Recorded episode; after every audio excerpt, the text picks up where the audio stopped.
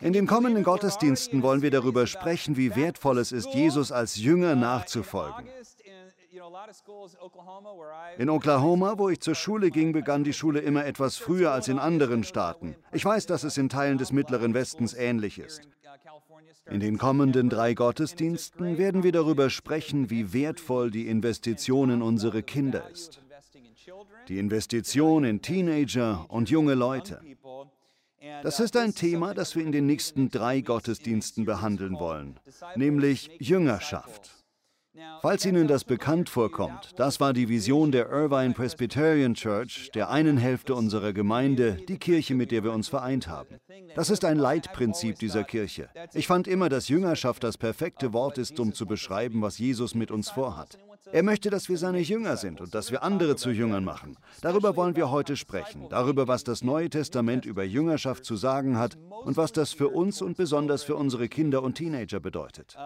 Bevor wir näher darauf eingehen, will ich eines meiner Lieblingszitate mit Ihnen teilen. Es ist ein griechisches Sprichwort, das besagt, eine Gesellschaft wird stark, wenn die Alten die Bäume pflanzen, in deren Schatten sie niemals sitzen werden. Ist das nicht bewegend? Jede starke Gesellschaft erwächst aus diesem Prinzip. Ich vermute, dass allen, die hier sind und allen, die im Fernsehen zuschauen, jemand einfällt, der vielleicht nicht mehr hier ist und der Opfer auf sich genommen hat, damit wir heute unser Leben genießen können. All die Früchte, die wir als Gesellschaft ernten, wurden von anderen gepflanzt.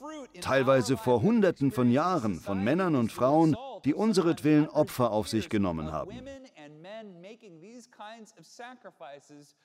Deshalb haben wir die gleiche Verantwortung. Wir sollen Bäume pflanzen, unter denen zukünftige Generationen sitzen können. Bäume, die wir selbst nie ganz ausgewachsen sehen werden. Das ist eine gute Sache. Amen. An die nächste und die übernächste Generation zu glauben. Ich bin dankbar, dass Gott Individuen in mein Leben gestellt hat, auf deren Schultern ich stehen darf. Ich stehe auf den Schultern der Menschen, die vor mir da waren. Ich danke Gott, dass ich Eltern hatte, die mich im Glauben und der Bibel unterrichtet und mir Weisheit verliehen haben. Bei Hannahs Familie ist es genauso. Das finde ich an Hannahs Familie so gut, dass sie das leben. Hannah hat fünf Brüder. Ich weiß nicht, ob Sie das wissen. Sie hat fünf Brüder. Sie ist das einzige Mädchen, die Prinzessin. Prinzessin Presley. Ihr Mädchenname ist Presley. Wahrscheinlich will sie nicht, dass ich das immer wieder erwähne, aber ich finde das klasse. Etwas, was mich an ihren beiden Eltern so beeindruckt, ist, dass sie sagen, für uns ist das Elternsein wie ein Hobby. Für uns war es wichtiger als sonst irgendetwas, was wir taten, weil wir wussten, dass das Zeitfenster so kurz ist.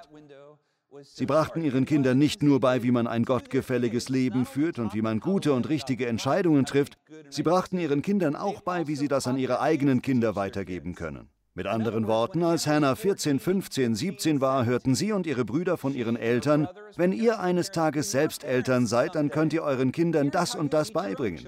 Wenn ihr eines Tages Eltern seid, hier, das und das hat auch bei uns gut funktioniert. Sie brachten ihnen also nicht nur bei, was sie lernen mussten, sondern auch, wie sie das Lernen bei anderen anregen können. Ist das nicht gut? Dahinter steht der feste Glaube, dass die nächste Generation wichtig ist. Es gibt aber auch viele Menschen unter den Fernsehzuschauern und hier, die Gott nicht zum Elternsein bestimmt hat. Das ist auch gut so, das ist völlig in Ordnung. Paulus selbst sagte ja, ich bin nicht zur Ehe berufen, ich bin nicht dazu berufen, Kinder zu haben. Doch ich vermute, dass Paulus das sagen würde, was ich jetzt sage, nämlich, dass jeder von uns geistliche Kinder haben kann. Das heißt, wir alle können für junge Menschen, Kinder und Teenager als Mentoren fungieren. Wir können ihnen helfen, ihnen zur Seite stehen und auf Gottes Ziele hinlenken. Darüber wollen wir heute sprechen. Nicht nur, wie praktizieren wir Jüngerschaft mit unseren eigenen Kindern, sondern auch, wie praktizieren wir Jüngerschaft mit unseren Mitmenschen.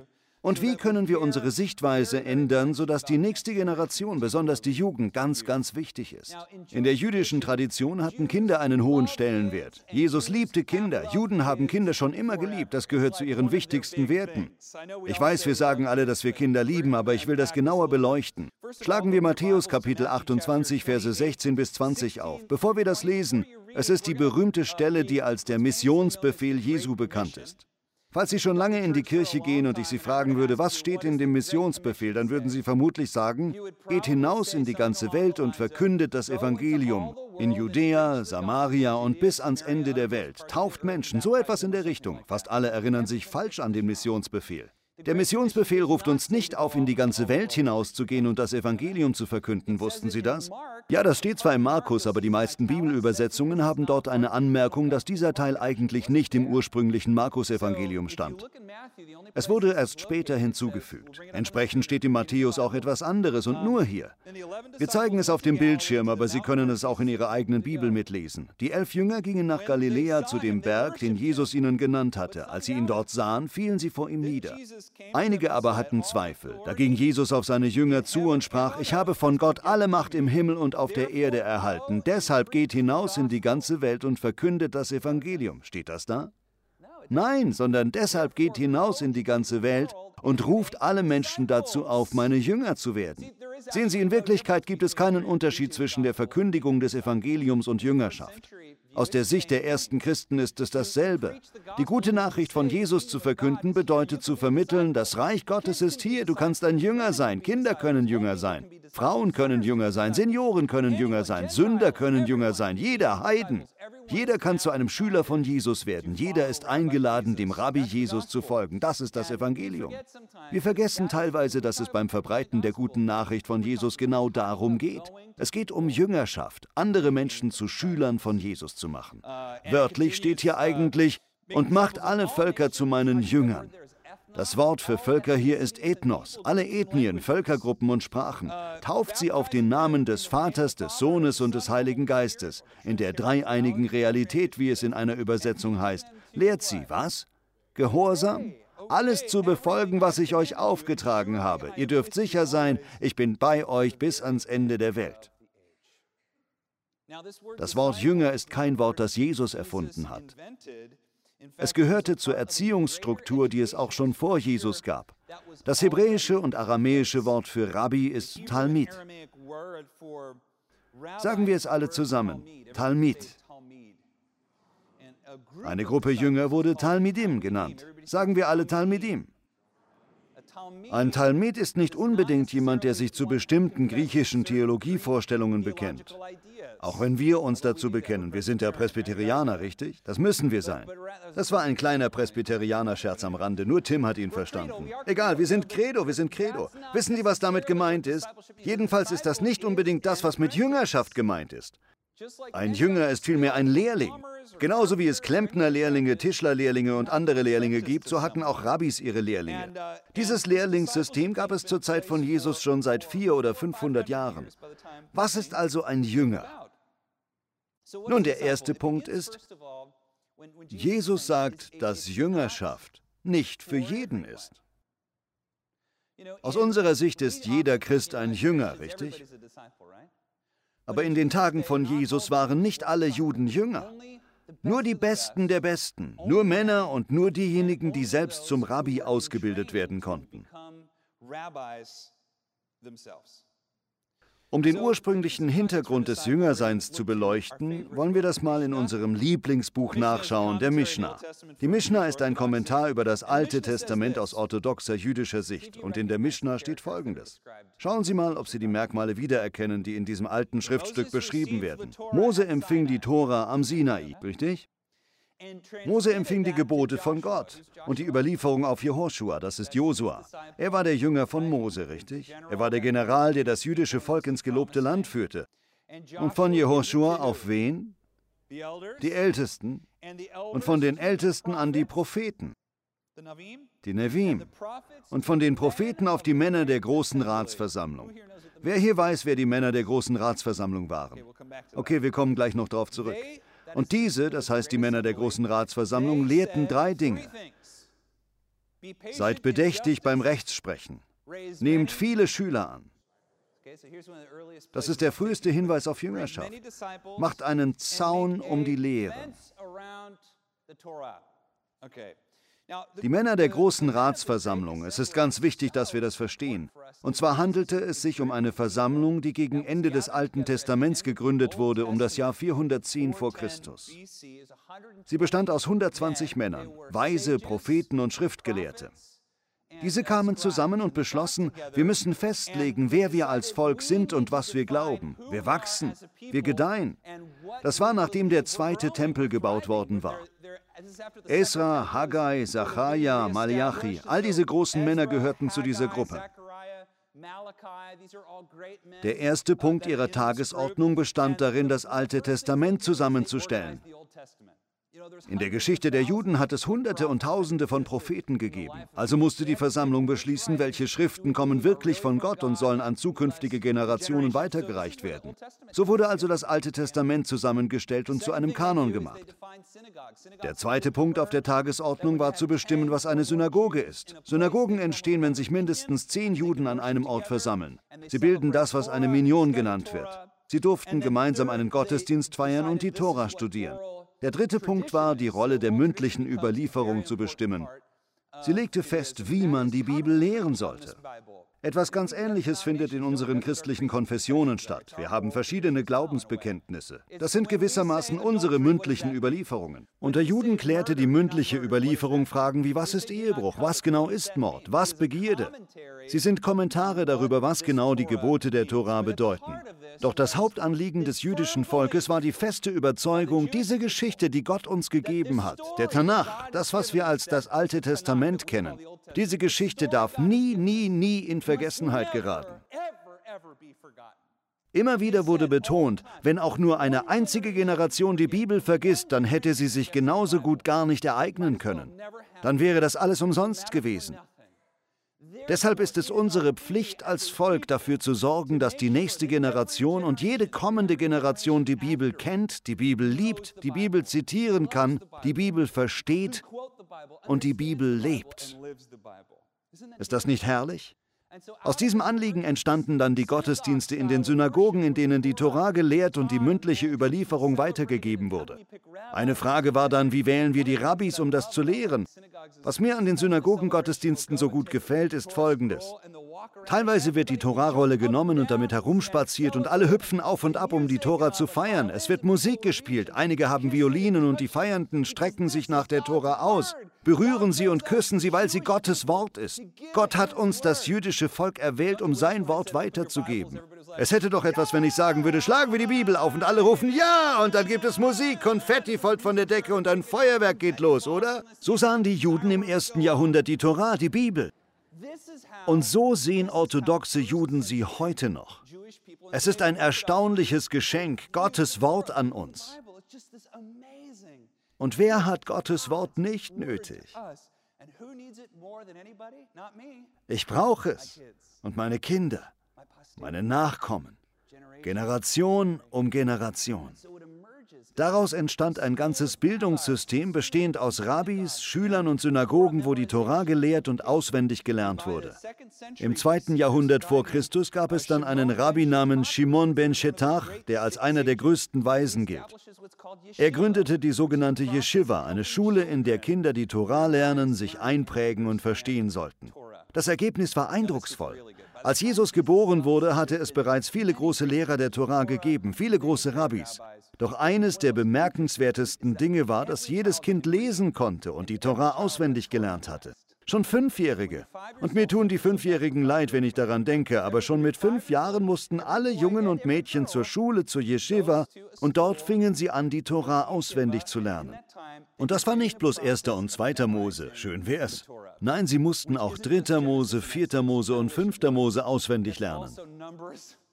Können Sie sich das Stöhnen heutiger Schulkinder vorstellen? Aber damals war es anders. Damals hatte das einen hohen Stellenwert und stellte den Mittelpunkt ihrer Bildung dar. Damals hatte fast jedes Kind mit neun, zehn oder elf, solange es keine Behinderung hatte, die ganze Tora auswendig gelernt. Sie konnten sie auswendig.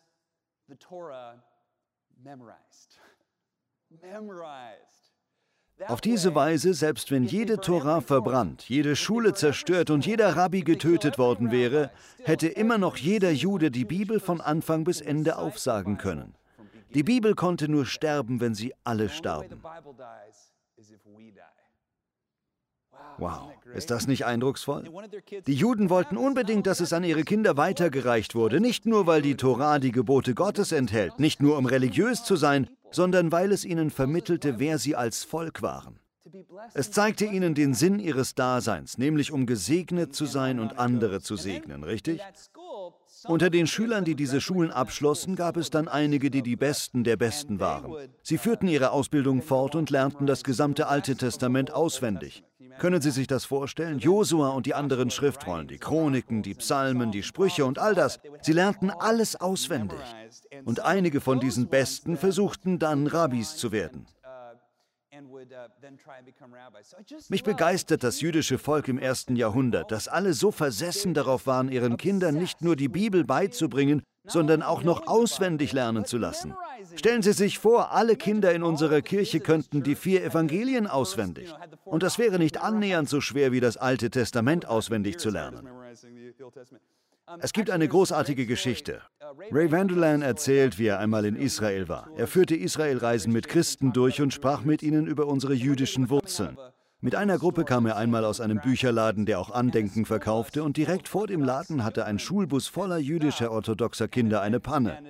Gerade an dem Tag hatte er seiner Gruppe davon erzählt, dass selbst heute noch orthodoxe Kinder die Bibel auswendig lernen. Als der Bus eine Panne hatte, was meinen Sie wohl taten die Kinder da? Zuerst will ich Sie fragen, wenn heute ein Bus voller normaler Schulkinder, Achtklässler oder so, eine Panne hätten, was würden die Kinder wohl machen? Na gut, dann eben mit dem Handy. Richtig? Doch die orthodoxen Kinder holten alle ihre Bibel hervor. Alle. Sie machten sich ans Studieren. Zwischendurch tauschten sie sich aus, lachten und dann wendeten sie sich wieder dem Text zu. Er wurde gefragt, Ray, können diese Kinder auch die Tora auswendig? Er sagte, bestimmt, stellt ihnen doch einfach ein paar Fragen zur Bibel. Also gingen sie auf diese Kinder zu und stellten ihnen Fragen wie, wie hieß Aarons Frau? Lachten alle und erwiderten, oh, sie hieß. Ehrlich gesagt weiß ich nicht, wie sie hieß, echt nicht. Und das, obwohl ich ein ordinierter Pastor bin. Weiß es irgendjemand? Nein, okay. Die Antworten kamen jedenfalls wie aus der Pistole geschossen. Aarons Kinder, so und so und so und so, die Namen jedes Kindes. Ich glaube, würde man meiner eigenen Tochter die Frage stellen, wie hieß Aarons Frau, würde sie bloß sagen, oh Aaron, so heißt einer meiner Klassenkameraden. Ray ermunterte seine Gruppe, nun kommt Leute, stellt ihnen mal eine kompliziertere Frage. Etwas über ihre Geschichte oder irgendetwas Ausgefallenes, bei dem ihr meint, dass sie es unmöglich wissen können. Daraufhin fragte jemand, wie viele Vögel werden in der Bibel erwähnt. Da fingen die Kinder an, Vers für Vers alle Stellen aufzusagen, in denen Tauben oder andere Vögel vorkamen. Sie sagten jeden Vers der Torah auf, in dem ein Vogel vorkam. Damit will ich betonen, das war die Welt des ersten Jahrhunderts, in der Jesus aufwuchs. Jesus durchlief diese Bildung genauso wie seine Jünger. Jeder Junge und jedes Mädchen in den Tagen von Jesus konnte es. Wenn man das Chaos und die Gewalt bedenkt, die in der antiken Welt herrschte, ist das historisch absolut erstaunlich, dass es eine kleine Volksgruppe gab, die ihre Kinder derart wertschätzte, ihre Bildung förderte, ihnen die Bibel vermittelte. Auch ging es dabei nicht nur ums Kopfwissen, sondern ums Herz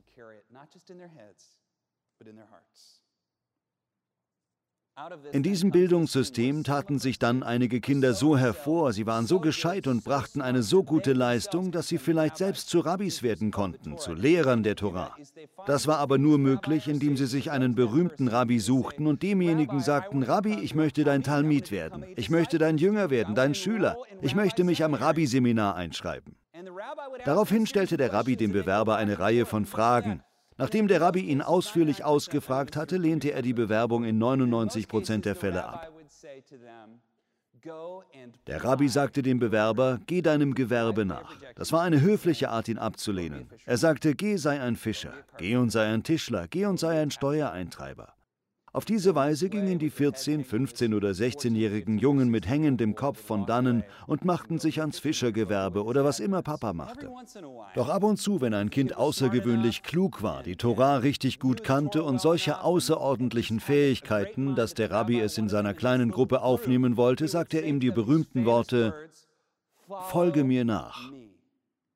Das waren wirklich berühmte Worte. Jeder in der damaligen Gesellschaft kannte sie. Wenn ein Vater davon hörte, dass ein Rabbi seinem Jungen gesagt hatte, folge mir nach, dann reagierte der Vater darauf, mein Junge, das ist mein Junge. Er wird ein Rabbi.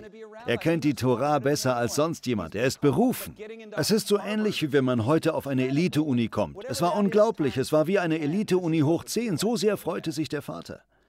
Für jedes Kind hatte der Vater immer die höchste Ehrenstellung. Es gab nur eine Person, der eine höhere Ehre zustand als dem Vater des Kindes, und zwar dem geistlichen Vater des Kindes, dem Rabbi. In der Mishnah steht das ganz klar. Dem Rabbi kommt größere Ehre zuteil als dem Vater. Denn so heißt es da, sein Vater hat ihn in diese Welt gebracht. Aber sein Rabbi, der ihn Weisheit lehrt, bringt ihn in die kommende Welt. Ist das nicht beeindruckend? Viele von Ihnen denken, ich habe keine Kinder, ich werde nie Kinder haben, ich habe keine Enkel oder meine Kinder sind schon lange aus dem Haus. Wie wäre es, wenn Sie zum Rabbi für jemanden würden? Was wäre, wenn Sie beschließen, ich will eine junge Person finden, die vielleicht keinen Vater hat oder niemanden hat, der ihr Weisheit beibringen kann? Sie hat niemanden, der sie unterstützt. Sie hat niemanden, der sie liebt und sich um sie kümmert. Ich will aus dieser Person einen Jünger machen. Das heißt, ich will ihr beibringen, dass Gott sie liebt. Ich will ihr beibringen, wie man sein Leben an Jesus ausrichtet. Ich will ihr beibringen, wie man seine Feinde liebt. Ich will ihr Gottes Wort und Gottes Weisheit vermitteln. Das wäre doch großartig, wenn wir alle diese Herzenshaltung annehmen könnten. Wenn damals ein Junge in die Rabbischule kam, wurde er von da an ein Talmid genannt, ein Jünger.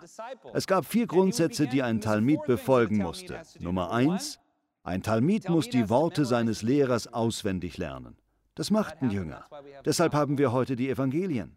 Nummer zwei, ein Jünger, ein Talmid muss die Auslegungen und Traditionen seines Lehrers bzw. Rabbis lernen. Er musste verstehen, was der Rabbi meinte, wenn er diesen oder jenen Punkt betonte. Nummer drei, und das ist entscheidend, der Jünger, dieser Teenager oder junge Mensch, muss seinen Rabbi imitieren. Wenn der Rabbi Linkshänder war, musste auch der Jünger mit links schreiben. Wenn der Rabbi gerne bestimmte Witze erzählte, musste der Jünger sie lernen. Also der Jünger musste alles wissen, was der Rabbi sagte und glaubte, und er musste sich so verhalten, wie der Rabbi sich verhielt. Das heißt es, ein Jünger zu sein. Das gleiche gilt für uns. Das heißt es, ein Christ zu sein. Unser ganzes Leben soll darauf ausgerichtet sein, auswendig zu lernen, was unser Rabbi gesagt hat. Wir sollen die Welt durch die Augen unseres Rabbis sehen und sein Verhalten nachahmen. Uh, Schließlich Nummer vier, wenn man so weit ist, selbst Jünger zu haben, dann soll man für junge Leute das tun, was der Rabbi für einen getan hat. Ich finde es so gut, welchen Stellenwert Kinder im jüdischen Volk haben. Dazu gab es einen jüdischen Spruch, der so ging, wir stopfen unsere Kinder mit der Tora voll, so wie man einen Ochsen vollstopft. Genau das sollten wir tun. Wir sollten es Jesus nachmachen und zu Menschen werden, deren Augenmerk darauf gerichtet ist, aus unseren Kindern, Teenagern und jungen Leuten Jünger zu machen. Jesus lebte seine Liebe für die Jugend selbst vor. Er gab seinen großen Missionsauftrag vor allem an junge Leute weiter. Die Jünger waren jung, als er sie berief. Johannes war wahrscheinlich der jüngste, zwischen 13 und 15 schätzen Bibelexperten. Er war also ein junger Teenager. Stellen Sie sich einen Acht- oder Neuntklässler vor, so etwas in dieser Richtung. Petrus war vermutlich der Älteste, er war bereits verheiratet, also musste er über 18 sein. Bibelexperten glauben, dass er so zwischen 23 und 27 war, höchstens. Auch Matthäus war schon relativ alt, aber die meisten Jünger waren im Teenager- und Studentenalter. Das Alter reichte ungefähr von 15 bis 25. Ist das nicht erstaunlich? Einige von uns hören das und denken, ist es glaubhaft, dass er das alles durch solch junge Leute getan hat?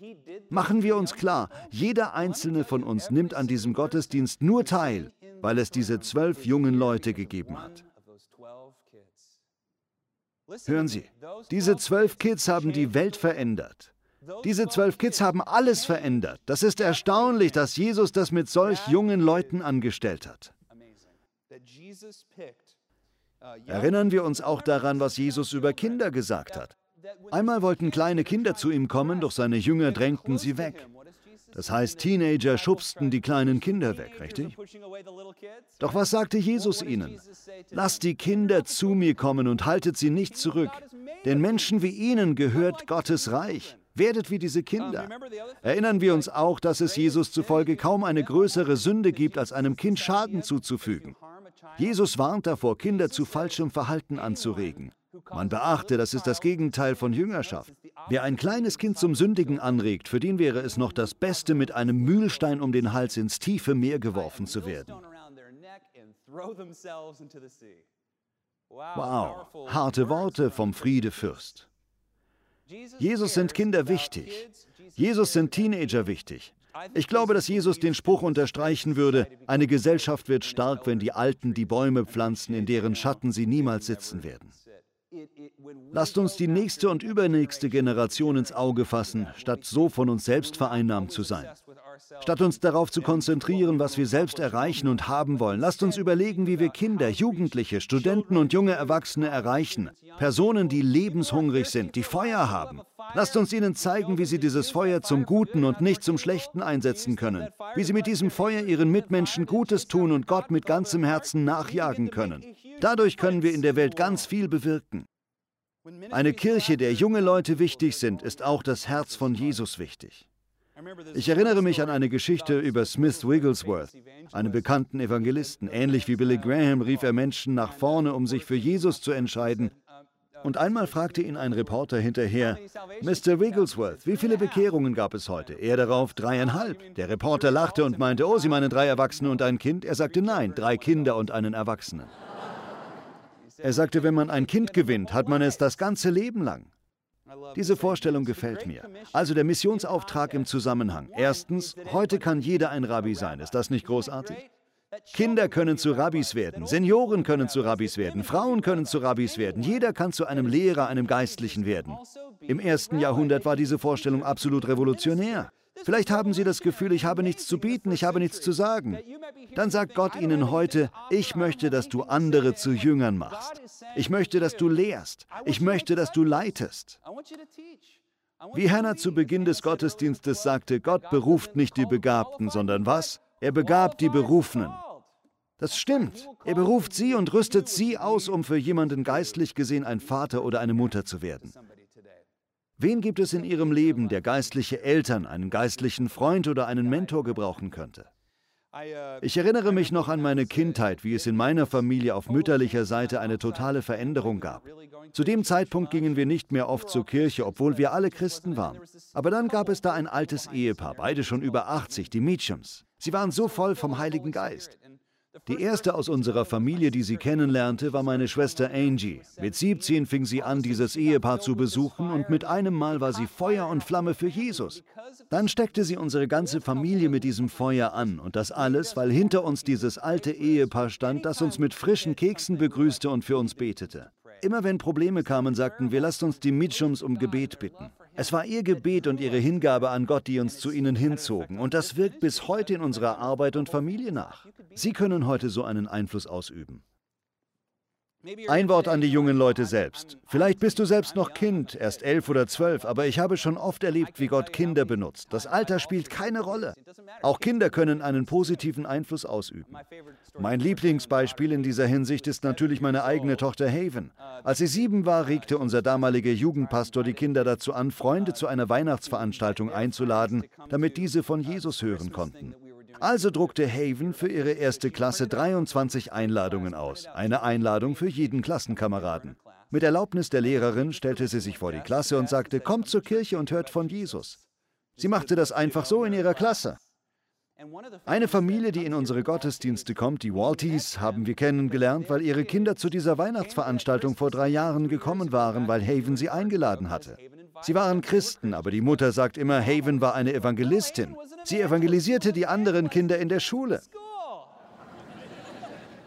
Gott kann jeden benutzen. Das ist so klasse an Gott. Er möchte sie benutzen. Er kann sie gebrauchen. Sie sind nicht zu alt. Sie sind nicht zu jung. Sehen Sie es so. Je älter sie sind, desto mehr Weisheit haben sie. Je jünger sie sind, desto mehr Feuer haben sie. Irgendetwas haben sie, was niemand sonst hat, was einzigartig ist. Und es gibt jemanden in ihrem Leben, der genau das braucht, was sie zu bieten haben. In diesem Sinne möchte ich uns heute alle ermutigen. Gott hat uns zu mehr berufen, als uns nur in unserem Glauben zu sonnen. Besser ist unseren Glauben so zu gestalten wie die Juden früher, sodass wir Kindern und jungen Leuten das Wort Gottes vermitteln. Nicht nur theoretische Glaubenslehren, sondern ganz praktische Weisheit, die auf der Bibel beruht. Lasst uns in die nächste Generation investieren. Das macht einen himmelweiten Unterschied. Vater, wir danken dir, wir lieben dich. Danke, dass du jeden einzelnen von uns berufen hast, ein Jünger zu sein und andere zu Jüngern zu machen. Herr, wir wollen dir nachfolgen und dir in allem, was wir tun, ähnlicher werden. Wir beten im Namen von Jesus. Amen.